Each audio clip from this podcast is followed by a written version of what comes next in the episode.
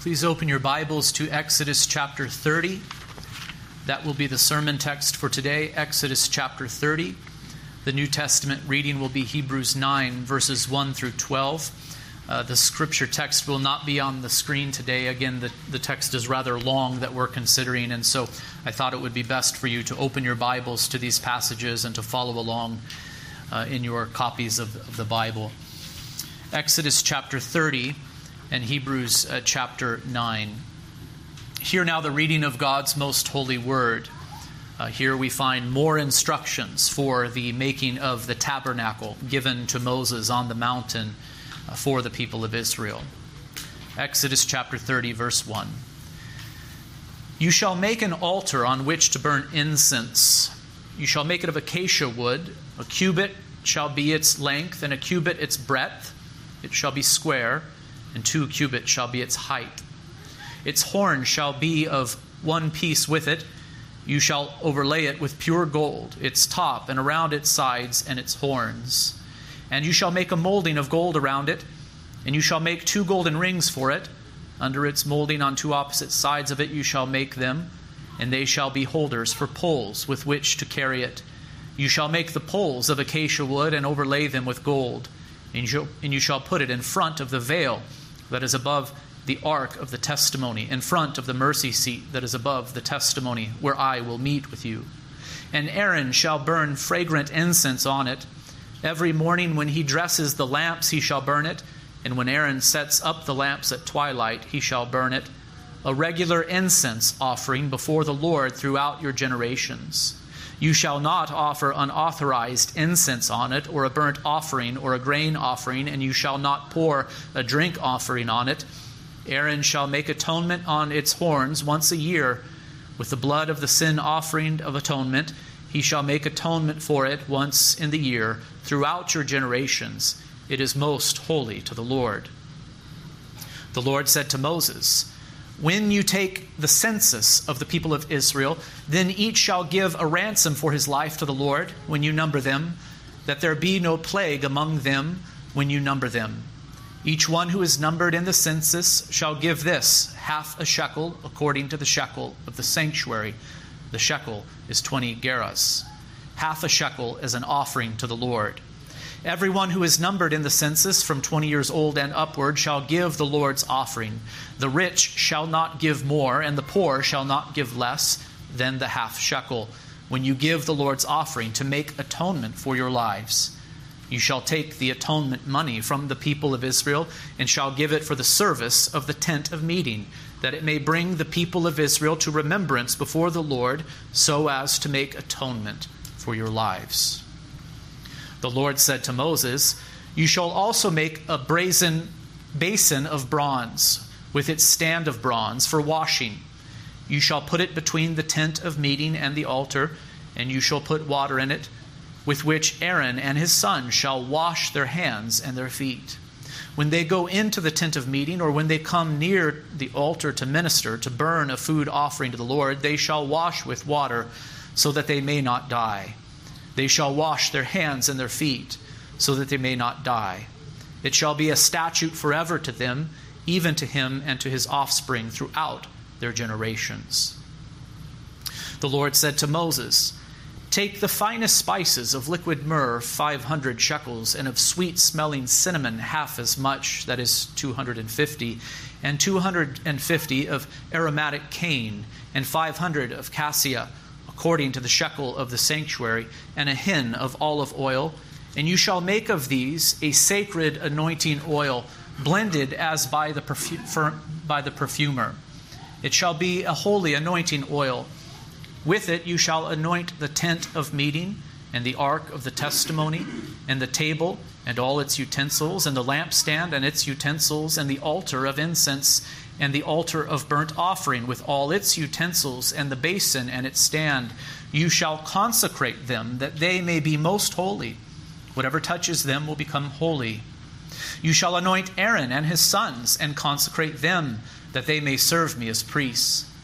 And you shall say to the people of Israel, This shall be my holy anointing oil throughout your generations. It shall not be poured on the body of an ordinary person, and you shall make no other like it in com- composition. It is holy, and it shall be holy to you. Whoever compounds any like it, or whoever puts any of it on an outsider, shall be cut off from his people. The Lord said to Moses, Take sweet spices, stacte, and onyx uh, and galbanum, sweet spices with pure frankincense.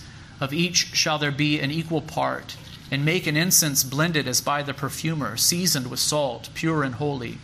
You shall beat some of it. You shall beat some of it very small, and put part of it before the testimony in the tent of meeting, where I shall meet with you. It shall be most holy for you. And the incense that you shall make according to its composition, you shall not make for yourselves. It shall be for you holy to the Lord. Whoever makes any like it to use as perfume shall be cut off from his people. Let us go now to Exodus, uh, excuse me, to Hebrews chapter 9 and read verses 1 through 12. Hebrews chapter 9 verses 1 through 12.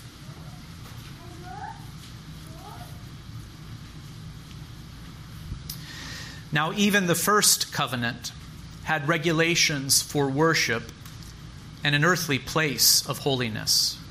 For a tent was prepared, the first section in which were the lampstand and the table and the bread of presence. It is called the holy place. Behind the second curtain was a second section called the most holy place, having the golden altar of incense and the ark of the covenant covered on all sides with gold, in which was a golden urn holding the manna and Aaron's staff that budded and the tablets of the covenant. Above it were the cherubim of glory overshadowing the mercy seat. Of these things we cannot speak in detail.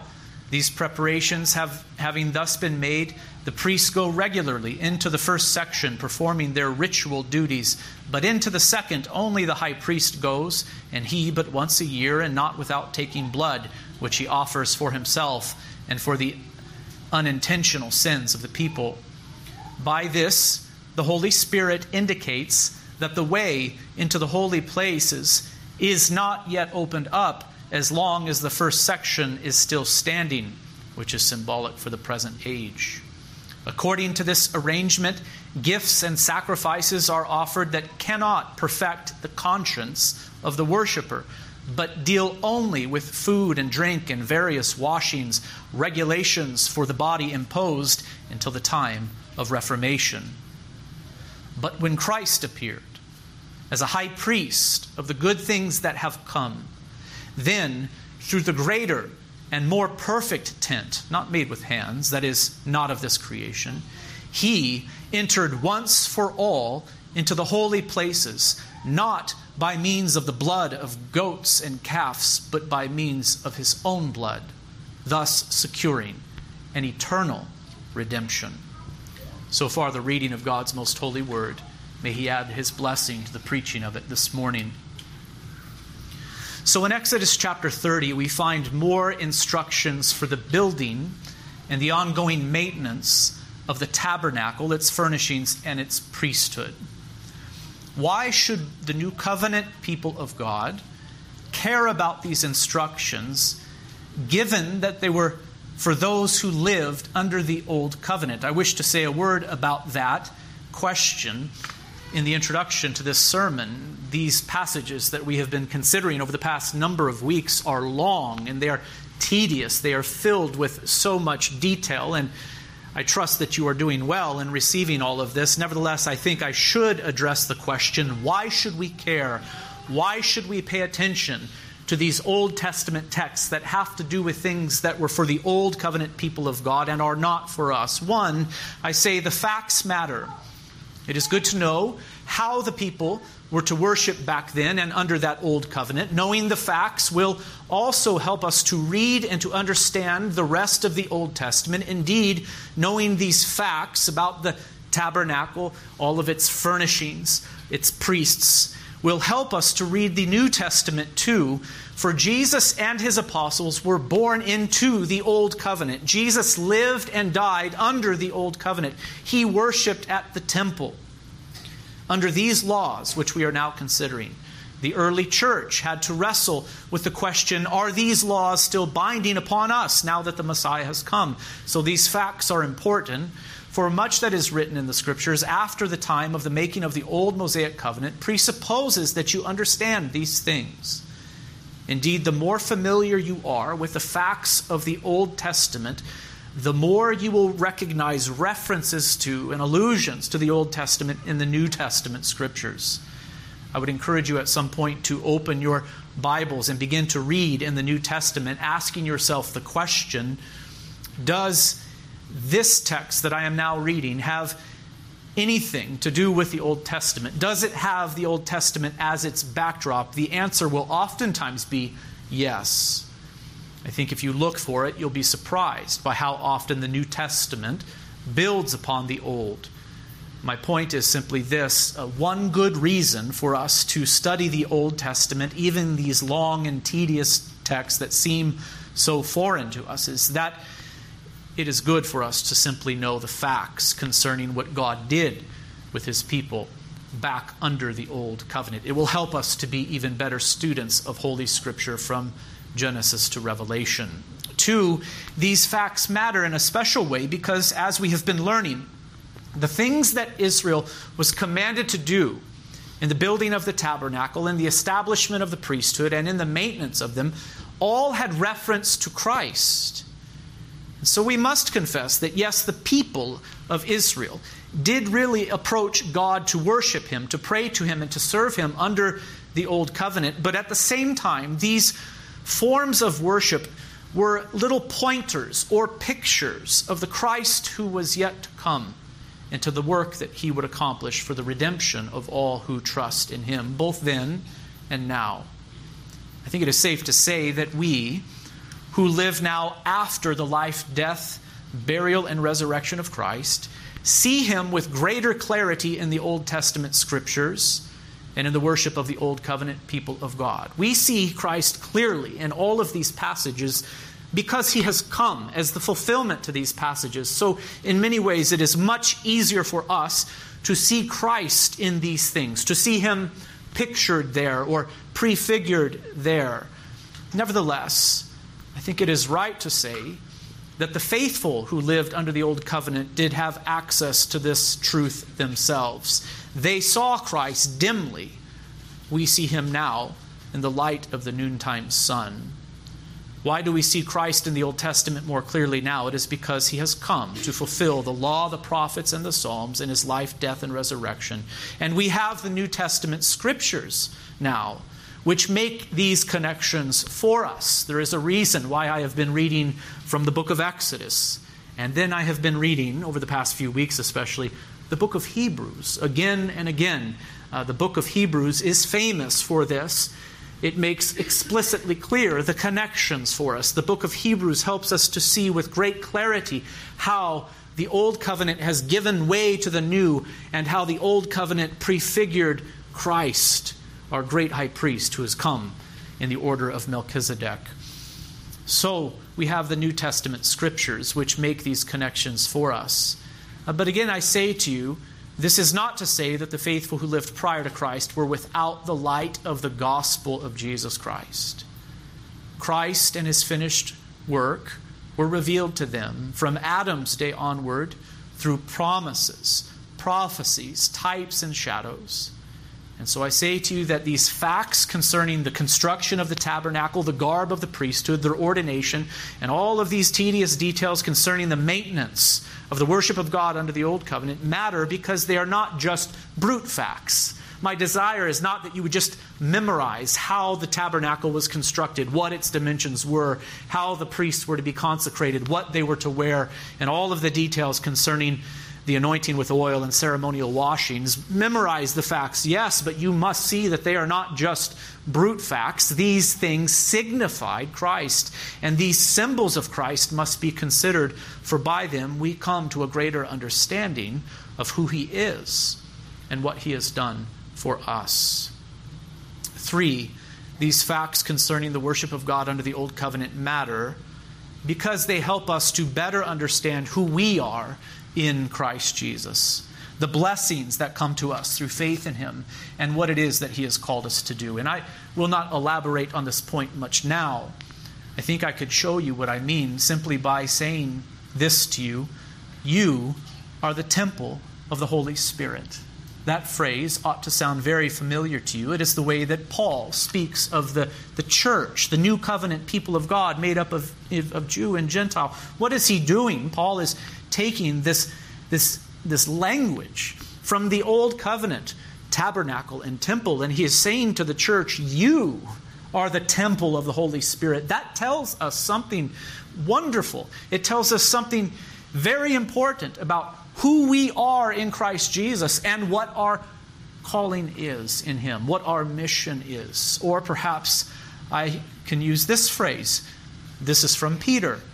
You are a royal priesthood, Peter says. Again, Peter, the apostle of Jesus Christ, picks up Old Testament images, uses Old Testament language and themes, and applies it to the church. You are a royal priesthood, Peter says. And so, as we consider all of these things that were said to Moses and given to the people of Israel under the Old Covenant, we must see that they are not just brute facts to be memorized, but they are filled with symbolisms which point forward to Christ and even point forward to his finished work and the benefits that come to us through faith in him. You are the temple of the Holy Spirit, you are a royal priesthood. Those are just two examples of the way in which these themes land upon us under the new covenant.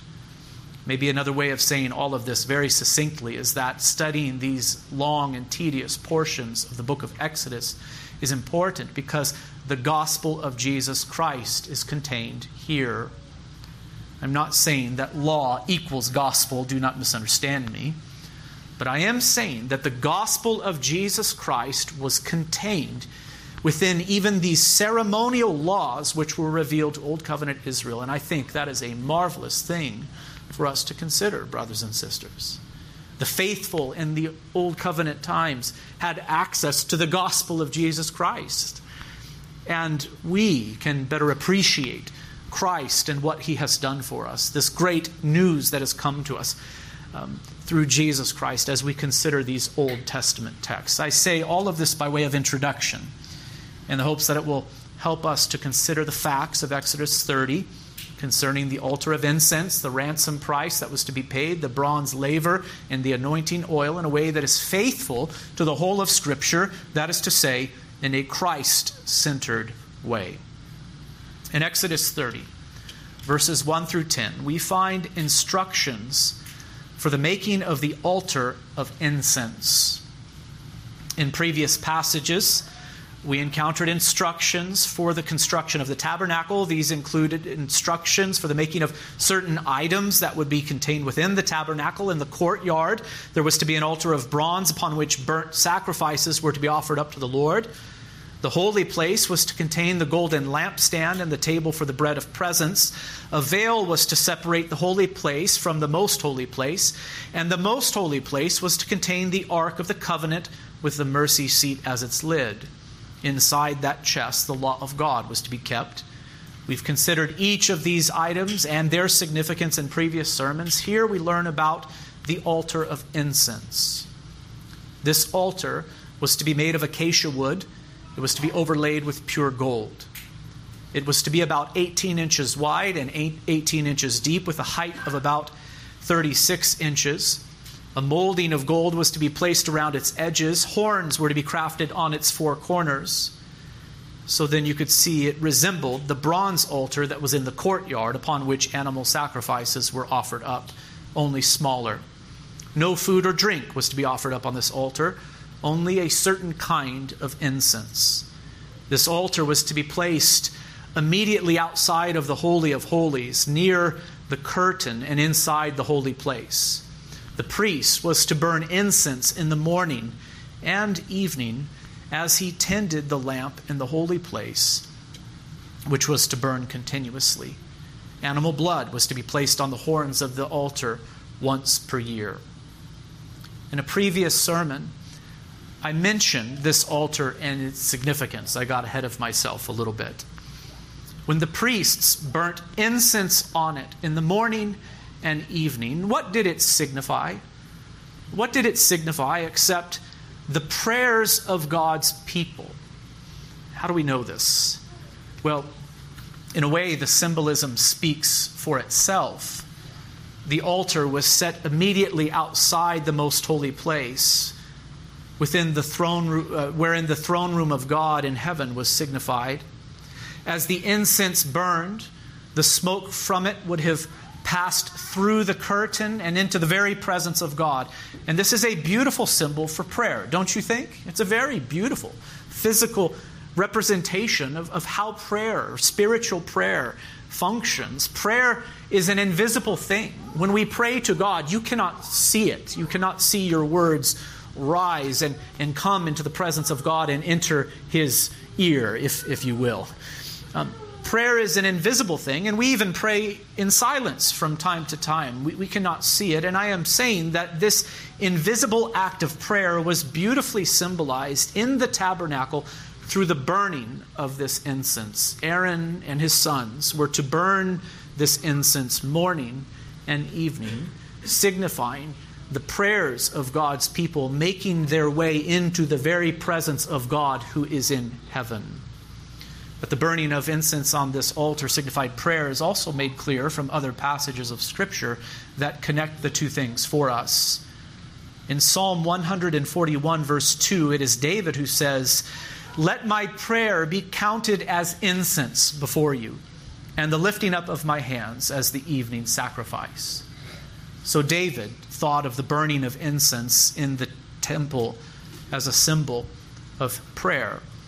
At the beginning of Luke's gospel, we encounter the story about the announcement of the birth of John the Baptist, who would make the way for the Messiah. John's father, Zechariah, was ministering at the temple and was selected to burn incense on this altar that we are now considering in Exodus 30. And what was he doing while burning incense except praying? He was praying. And we are told that the people were outside waiting for him, and what, they, what were they doing? They were they were praying. And so, as Zechariah went into this uh, temple to offer incense up to the Lord on this altar, he was praying and the people were praying. It was signified that by the smoke that rose and permeated into the most holy place, into the very presence of God.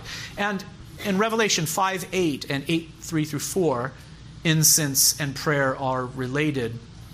In Revelation 8 3, we read, And another angel came and stood at the altar with a golden censer and he was given much incense to offer with the prayers of all the saints on the golden altar before the throne. And the smoke of the incense with the prayers of the saints rose before God from the hand of the angel. So here in Revelation, John saw a vision, not of the tabernacle or temple on earth, but of the throne room of God in heaven, of which the tabernacle and temple on earth were a copy. And there, John was shown a vision of the heavenly altar, of which the earthly altar in the tabernacle was a copy. Again, when the incense was burned upon it, upon that heavenly altar, in the vision that was shown to John, it signified the prayers of God's people on earth, even now, coming before the throne of God and into his ears.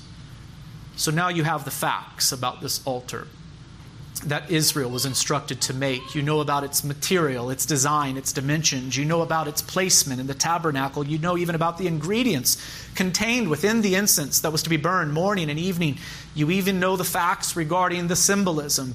But I would ask you to take a moment to consider the spiritual benefit that the altar of incense brought to the faithful who lived under the old covenant. Those of faith, those who believed in God and trusted in his promises under the old covenant would have been greatly encouraged to have the priest burn this incense and to see the smoke of it make its way behind the veil and to smell the pleasing aroma. It would have reminded the worshiper in a physical, physical way, in a tangible way, of God's love for them, that he had made a way for them to approach him through the blood of atonement, through the mediation of the priesthood, and through the washing of water, as Israel sojourned in the wilderness and later settled in the land that the Lord would give to them, the smoke of the incense would have reminded the worshiper that Yahweh was not distant, but was in their midst, and that he had graciously invited them to approach him in prayer. So consider, brothers and sisters, the kindness of God. Consider how kind He is to make a way for His people and even to condescend to their weakness, to give them this visible sign of spiritual realities. This was a great blessing. We are to pray to God, but we cannot see our prayers come into the presence of God. This was a visible sign of these spiritual realities, and it was a help to the old covenant people of God to reassure them that God was near to them and that they were invited to approach Him in the way that He had prescribed. So, why do we not burn incense today? Why do we not burn incense today? Well, the simple answer is that we are not under the old covenant anymore. We are under the new covenant. And under the new covenant, we enjoy even greater benefits the priests who descended from Levi and Aaron do not mediate for us and offer up prayers on our behalf from on earth. Instead, Jesus the Messiah, the great high priest who came in the order of Melchizedek, is our mediator. We are invited to come boldly before the throne of grace, that is to say, boldly to God in heaven in his name. And he himself does intercede for us, not from on earth, but in heaven, where he is seated at the Father's right hand. So, yes, Christian, you may be encouraged to pray to God and reassured that He hears your prayers as you consider the altar of incense and the smoke that arose from it into the Holy of Holies through the ministry of the Aaronic priesthood under the Old Covenant. It is perfectly right for you to read this text of Scripture and to see the symbolism there and to think, this is communicating a spiritual truth that our prayers do come into the very presence of God. Thanks be to God. But do not forget that we have something even greater now. The Christ has come in fulfillment to these things. He is the priest and mediator of a better covenant founded on better promises. Through him, the way to God the Father has been opened up for us. If you ever see a priest today burning incense before an altar to signify the prayers of God's people or the presence of God in the midst of them, you know that this priest has, in one way or another, denied that Jesus Christ has come in the flesh to accomplish our redemption. This priest, even if he bears the name Christian or ministers in what is called a church, is denying the full accomplishment of our redemption by Jesus Christ and his perfect mediation for us in heaven now by claiming to be a priestly mediator on earth, as Aaron and his sons were under the Old Covenant. Do you see it? Under the Old Covenant, there were priests who ministered on behalf of the people on earth, but not under the new. For Jesus Christ, our great high priest, has come. And where is he? He is not ministering on earth as the priests who descended from Aaron did. He has ascended to the Father's right hand, and there he intercedes for us. He is greater, and we are to remember him. Even as we consider these old covenant ways of worship, we are to consider how the Lord worked for through these things in those days. We are to rejoice in the symbolism. We're to be encouraged for it, but we must remember Christ. Christ has come in fulfillment of these things. And he is not ministering as a high priest on earth, he's ministering as our great high priest in heaven. Something greater has come. The veil in the temple was torn in two, brothers and sisters. Luke 23 45. The temple was declared to be desolate by Christ himself. Matthew 23 38. The old covenant order was made obsolete when the new covenant was made in Christ's blood and with the outpouring of the Holy Spirit. Hebrews 8:13. It vanished away entirely when the temple was destroyed by the Romans in 70 AD with not one stone remaining on top of another. Matthew 24 verses 1 through 28. Never should we in any way return to that old covenant order for Christ has come in fulfillment to the old. In him and through the covenant he mediates, we have something superior. Hebrews chapter 7 and 8 speak most beautifully about this. So, has the Lord given the new covenant people of God any visible signs to encourage us to pray and to reassure us of his presence with us and that our prayers are heard by, the, by Him?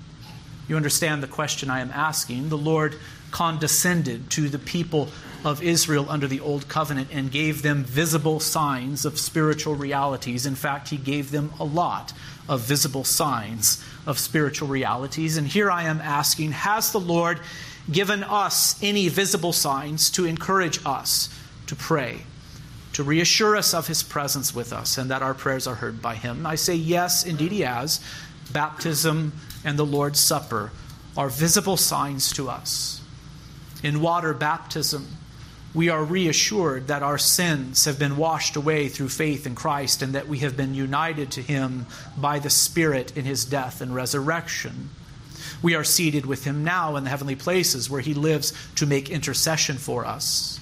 And in the Lord's Supper, we are reminded of the same things. Lord's Day after Lord's Day, both baptism and the Lord's Supper signify Christ's finished work and the benefits that come to us through faith in Him as partakers of the covenant of grace. One of those benefits is access to the throne of grace. This access has been made possible through Christ's priestly mediation. So, if you wish to have a visible sign to encourage you to pray, to reassure you that God hears your prayers and is with you now. You may consider the smoke from the incense burned upon the altar before the Lord in the tabernacle by the Aaronic priests. But as a Christian, you must see these things as fulfilled in Christ. And more than this, you must partake of the means of grace that God has given to us under the new covenant, which signify Christ, the accomplishment of our redemption by his death and resurrection and all of the benefits that come to us now through his ascension to the Father and by his sending of the Holy Spirit. Consider baptism. Consider the Lord's Supper and all that they signify. The Lord has condescended to us in these things to encourage our hearts, to reassure us that we are His and He is ours, and we may come boldly before Him and bring our petitions to Him in the name of Jesus Christ, our mediator. Let us now move on to consider briefly the ransom price that the people of Israel were to pay for their own lives at the tabernacle. I will not speak of this in detail. In brief, here we learn that whenever a census was taken within, within Israel in preparation for war at the command of the Lord, this ransom price was to be paid. Stated differently, Israel was never to go to war except at the Lord's command. And when the Lord commanded them to go to war, a census was to be taken and this ransom price was to be paid. There are many uh, passages in the Old Testament that speak of this. All of the males 20 years old and older, that is to say, the males who were of fighting age, were to give half a shekel according to the shekel of the sanctuary as an offering to the Lord. That was about one fifth of an ounce of silver. This was the amount that all were to give, no matter if they were rich or poor. This money in verse 16 is called atonement or reconciliation money. It would be used to support the service of the tent of meeting, that it would bring the people of Israel to remembrance before the Lord so as to make atonement for their lives. That is what Exodus 30, verse 16 says if this tax were not taken, or if the people were numbered for war apart from the Lord's command, a plague would befall the people. And this was the case when David, as king, took a census apart from the Lord's command and without this tax being taken in 2 Samuel chapter 24. What did this ransom price signify? It reminded all of Israel that they belonged to the Lord under the old covenant, that He was their God and King, and that their lives belonged to Him. They were bound to obey His voice. This ransom price was to be paid as a reminder of these truths. They were the Lord's, He was their King supremely. Certainly, this ransom price prefigured Christ, who would give his life as a ransom for his people and as an atonement for their sins. If Christ has paid the ransom price for you, then you are his, you see.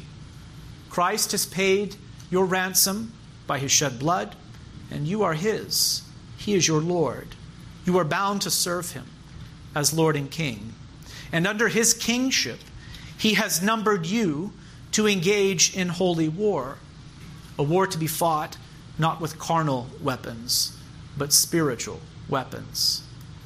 It seems clear to me that Peter had this passage in Exodus 30 concerning the war census and the requirement of a ransom price in mind when he wrote to the New Covenant Christians saying this Therefore, preparing your minds for action and being sober minded, set your hope fully on the grace that will be brought to you at the revelation of Jesus Christ. As obedient children, do not be conformed to the passions of your former ignorance, but as he who called you is holy, you also be holy in all your conduct, since it is written, You shall be holy, for I am holy. And if you call on him as Father who judges impartially according to each one's needs, conduct yourselves with fear throughout your time of exile, knowing that you were ransomed from the futile ways inherited from your forefathers, not with perishable things such as silver or gold, but with the precious blood of Christ, like that of a lamb without blemish or spot. Do you hear Peter's message? He's saying to the Christians, Do not forget that you were ransomed that you are not your own, that you have been called to be prepared for action, that you have been called to live a life of holiness in this world. You have been ransomed. You are not your own, and you have been ransomed not with perishable things like silver and gold, but with the precious blood of Christ. You are His, and you are to live for His glory in this world. And in the book of Revelation, chapter 5, verse 9, we hear the song of the four living creatures and the 24 elders. They sang a new song, saying, Worthy are you to take the scroll and to open its seals, for you were slain, and by your blood you ransomed people for God from every tribe and language and people and nation, and you have made them a kingdom of priests to our God, and they shall reign on the earth.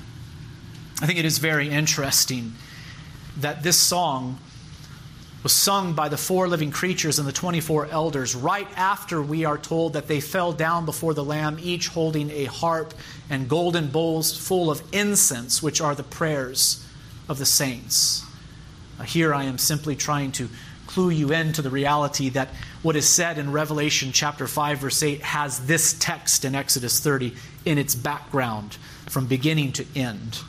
Uh, here we are reminded about the offering up of incense and our prayers coming before the God of heaven. That's Old Testament imagery being used. Here we are being reminded of the fact that a ransom price has been paid for us, not with silver or gold, but with the precious blood of Jesus. We are His. Here in the book of Revelation, we are reminded that we have been made into a kingdom of priests to our God.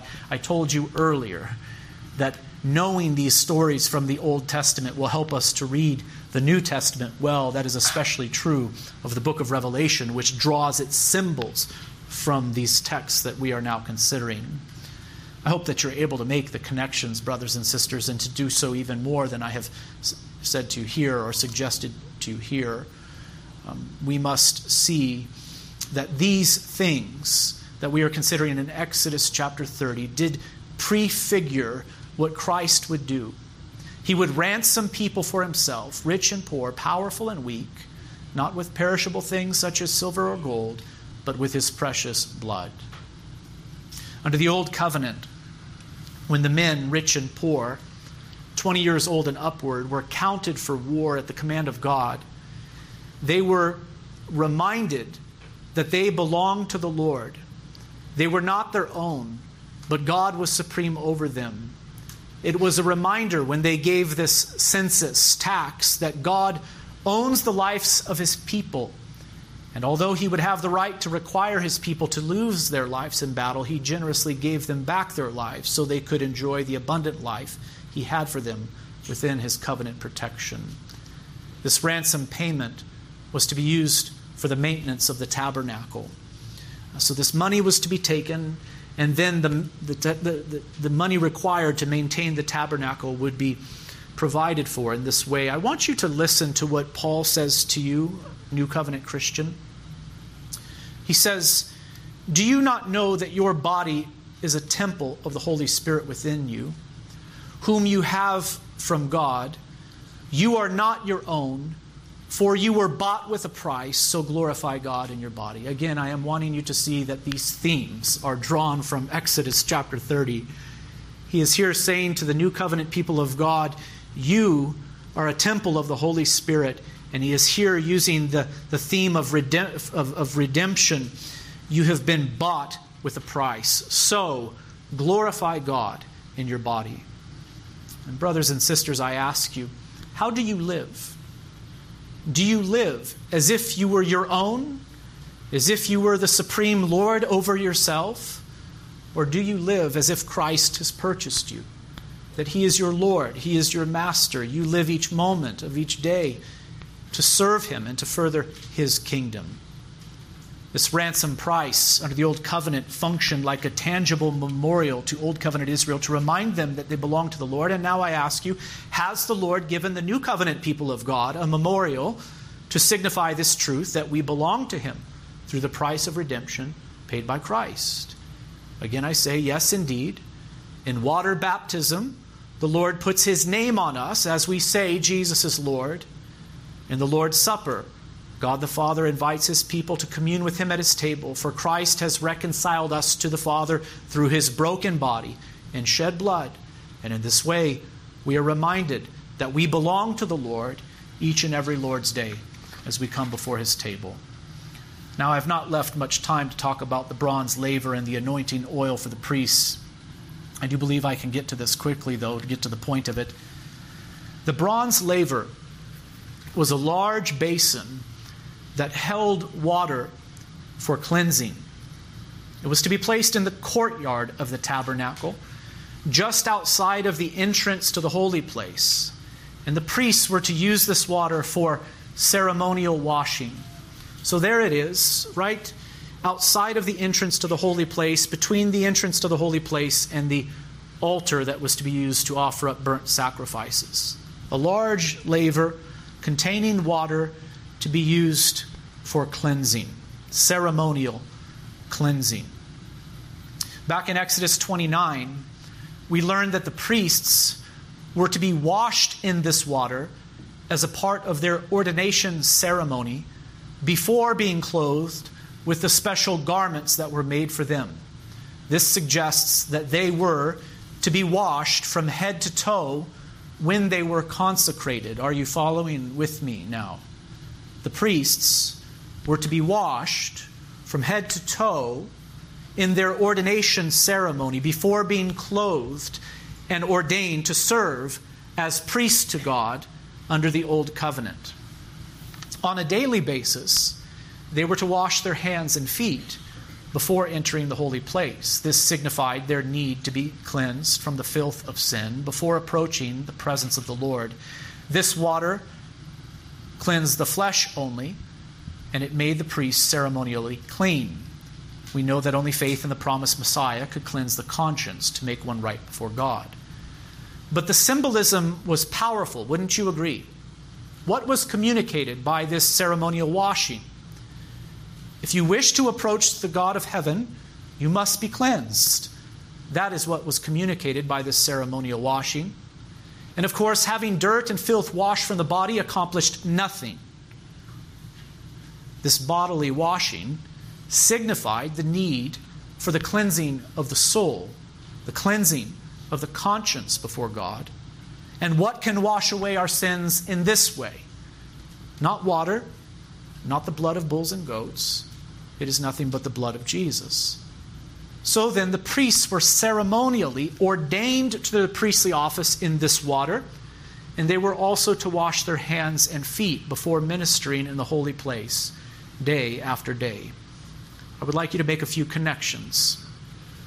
One, consider that Jesus was washed in water from head to toe at his baptism before entering his public ministry as our great high priest.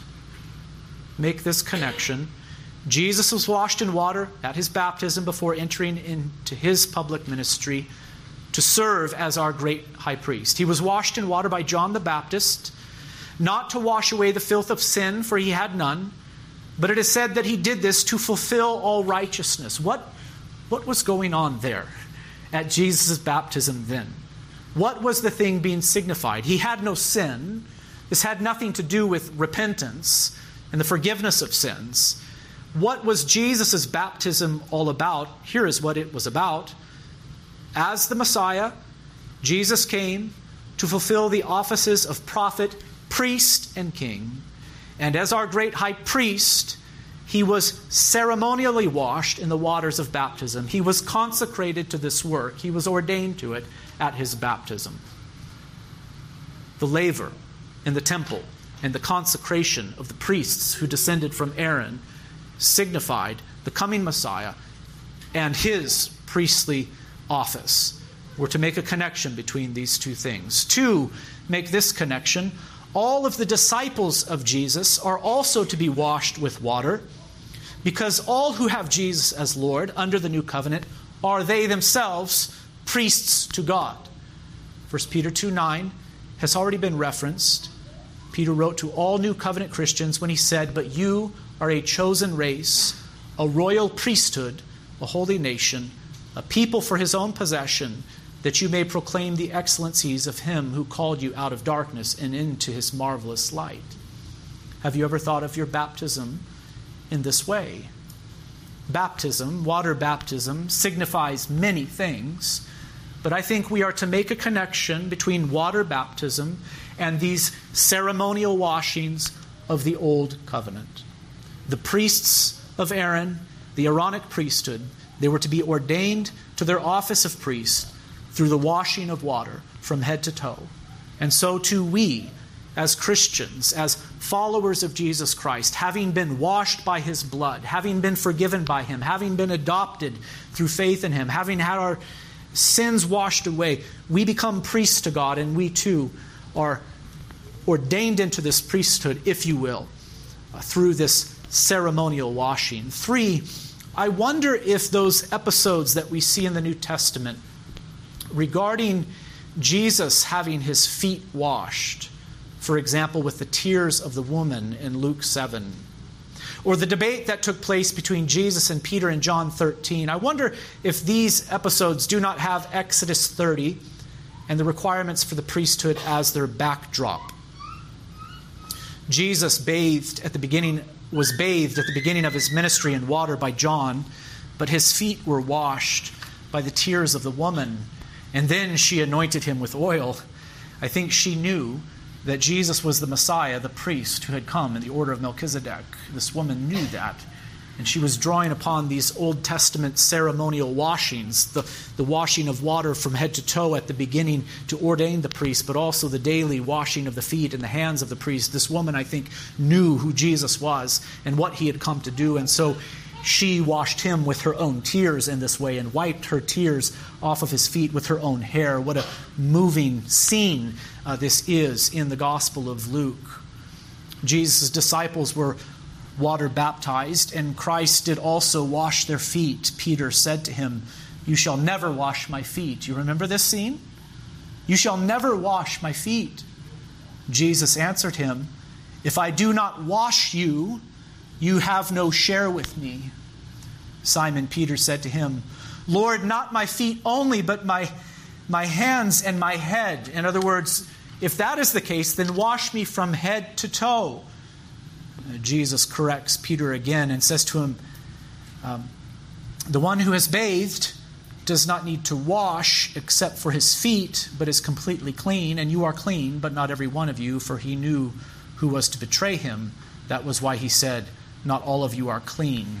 I cannot demonstrate this to you now for the sake of time, but if you were to compare the language of John 13 in the Greek with the Greek translation of the Old Testament, the Septuagint, in Exodus chapters 28 through 30, you would see that there is a correlation to be made. It is important to pay attention to the language that Jesus uses regarding being bathed, washing, and being made clean. I do believe that this episode here and the little debate that took place between Jesus and Peter had these ceremonial washings of the priesthood of the Old Covenant as their backdrop. Peter had been washed from head to toe by his water baptism already.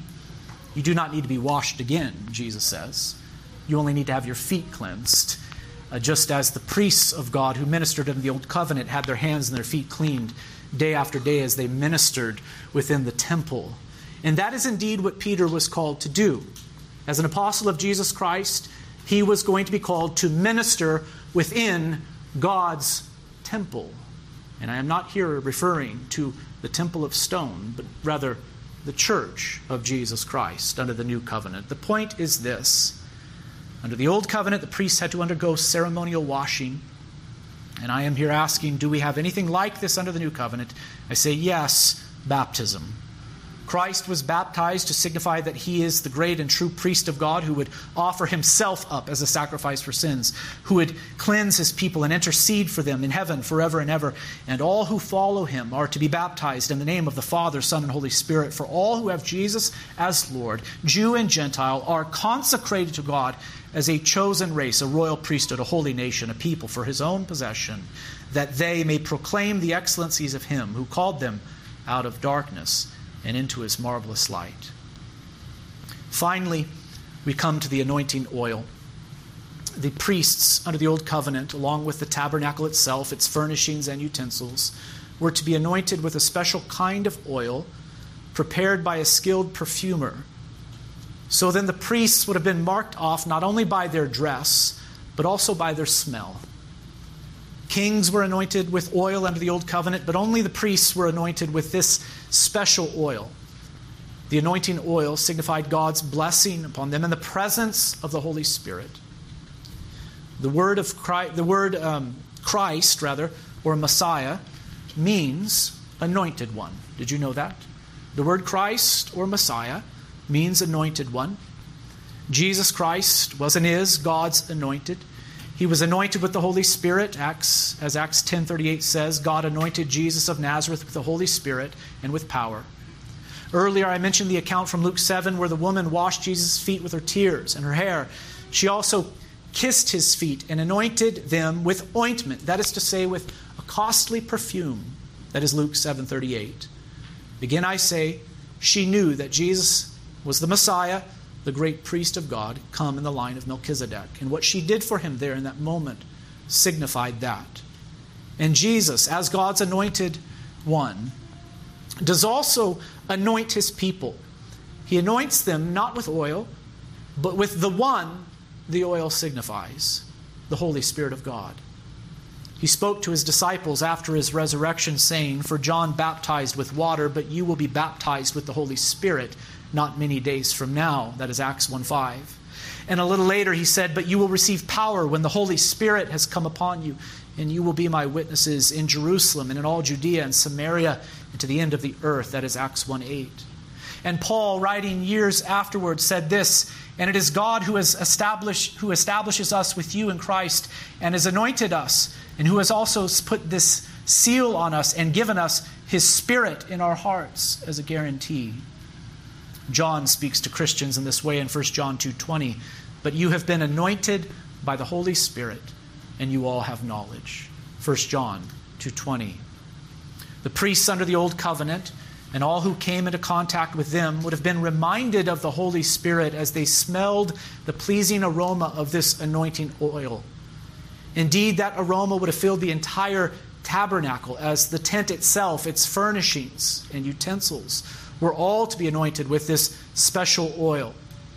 Under the new covenant, God's people are not anointed with perfumed oil, symbolizing the power or presence of the Holy Spirit. No, instead, all who are united to Christ by faith, who are partakers of the new covenant, do in fact have the Holy Spirit of promise. They are sealed with the Spirit. And this is why Paul could speak to individual believers in this way, saying, Or do you not know that your body is the temple of the Holy Spirit within you, whom you have from God? You are not your own, for you were bought with a price. 1 Corinthians 6 19 through 20. And in another place, he speaks of the whole church, saying, What agreement has the temple of God with idols? For we are the temple of the living God. As God said, I will make my dwelling among them and walk among them, and I will be their God, and they shall be my people. Do you see it, brothers and sisters? Under the Old Covenant, the temple, its furnishings, all of its utensils, its priesthood, they were to be anointed with this perfumed oil, signifying the presence of the Holy Spirit. But under the new covenant, something far greater has come God's temple and his priests who minister within it have been anointed not with perfumed oil, signifying the coming of the Holy Spirit, but with the Holy Spirit Himself. The Holy Spirit has been poured out within us individually and within us corporately so that we are to walk before Him as His priests, as His temple here on earth. He dwells in the midst of us. So, is there any physical reminder for now, for us now, under the new covenant, that we have been anointed with the Holy Spirit? Yes, again, again I say, baptism and the Lord's Supper are reminders of this.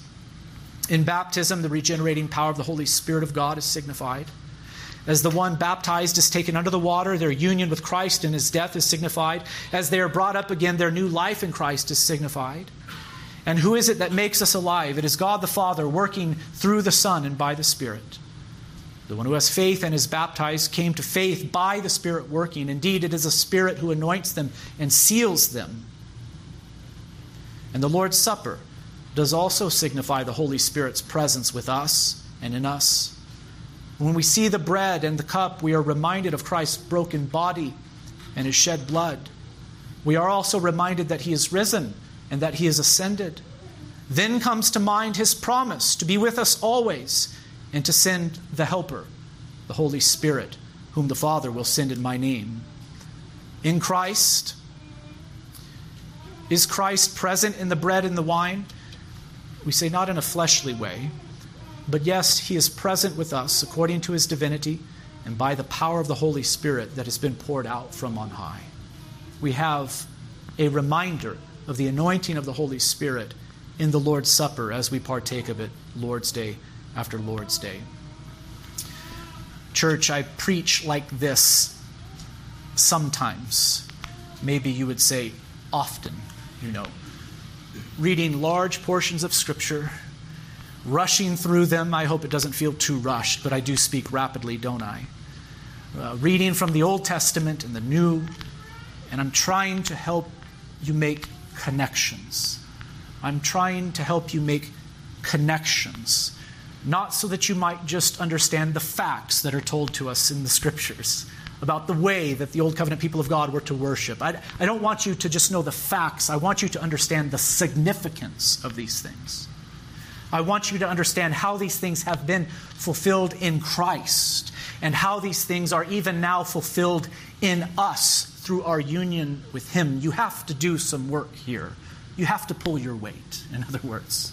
You're going to have to take all of this teaching and you're going to have to ponder these things and to ask the question what does this mean for us now? It means a lot. I do pray that as you do this work of contemplation or meditation upon Scripture, I do pray that your appreciation for Jesus the Christ grows and grows. We are rich in Him. We have something marvelous in Him. The new covenant brings us benefits far greater than the old covenant could ever bring. Indeed, we do believe that those who believed prior to the coming of the new covenant benefited from the benefits of the new covenant as well, but that's another subject. We are rich in Christ Jesus. We are rich in Him. And we have been called to walk before our God as His holy and chosen people. We are to be priests, priests to God.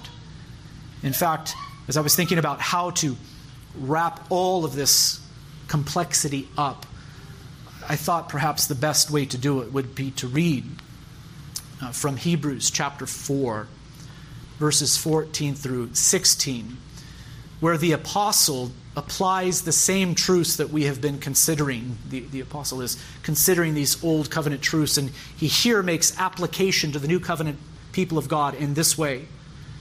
Since then, we have a great high priest who has passed through the heavens Jesus, the Son of God, let us hold fast our confession.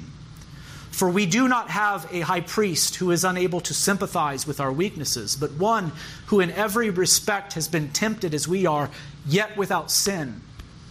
Let us then with confidence draw near to the throne of grace, that we may receive mercy and find help, find grace to help in time of need. Let's bow for a word of prayer. Father in heaven, we thank you for Jesus Christ, our Savior. We thank you for the gift of faith that you have given to us. Help us to grow in our faith. Help us to grow in our understanding of who Christ is and what he has done. Help us also to grow in our understanding of the benefits that have come to us through him. The benefits are many, but one of them is this we have been invited to draw near to you. Christ, our mediator, has made a way. The veil in the temple has been torn in two, the way has been opened up. Lord, I do pray that we, who have been consecrated as priests to God, that we would come boldly before the throne of grace regularly, so that we might receive mercy and find grace to help us in time of need. These are difficult days in which we live. And God, I pray that we would run to you, that we would draw our strength from you, so that we might be found faithful to proclaim the excellencies of you, O God, and of the Christ that you have sent. Help us, O Lord, we pray, in Christ's name and all of God's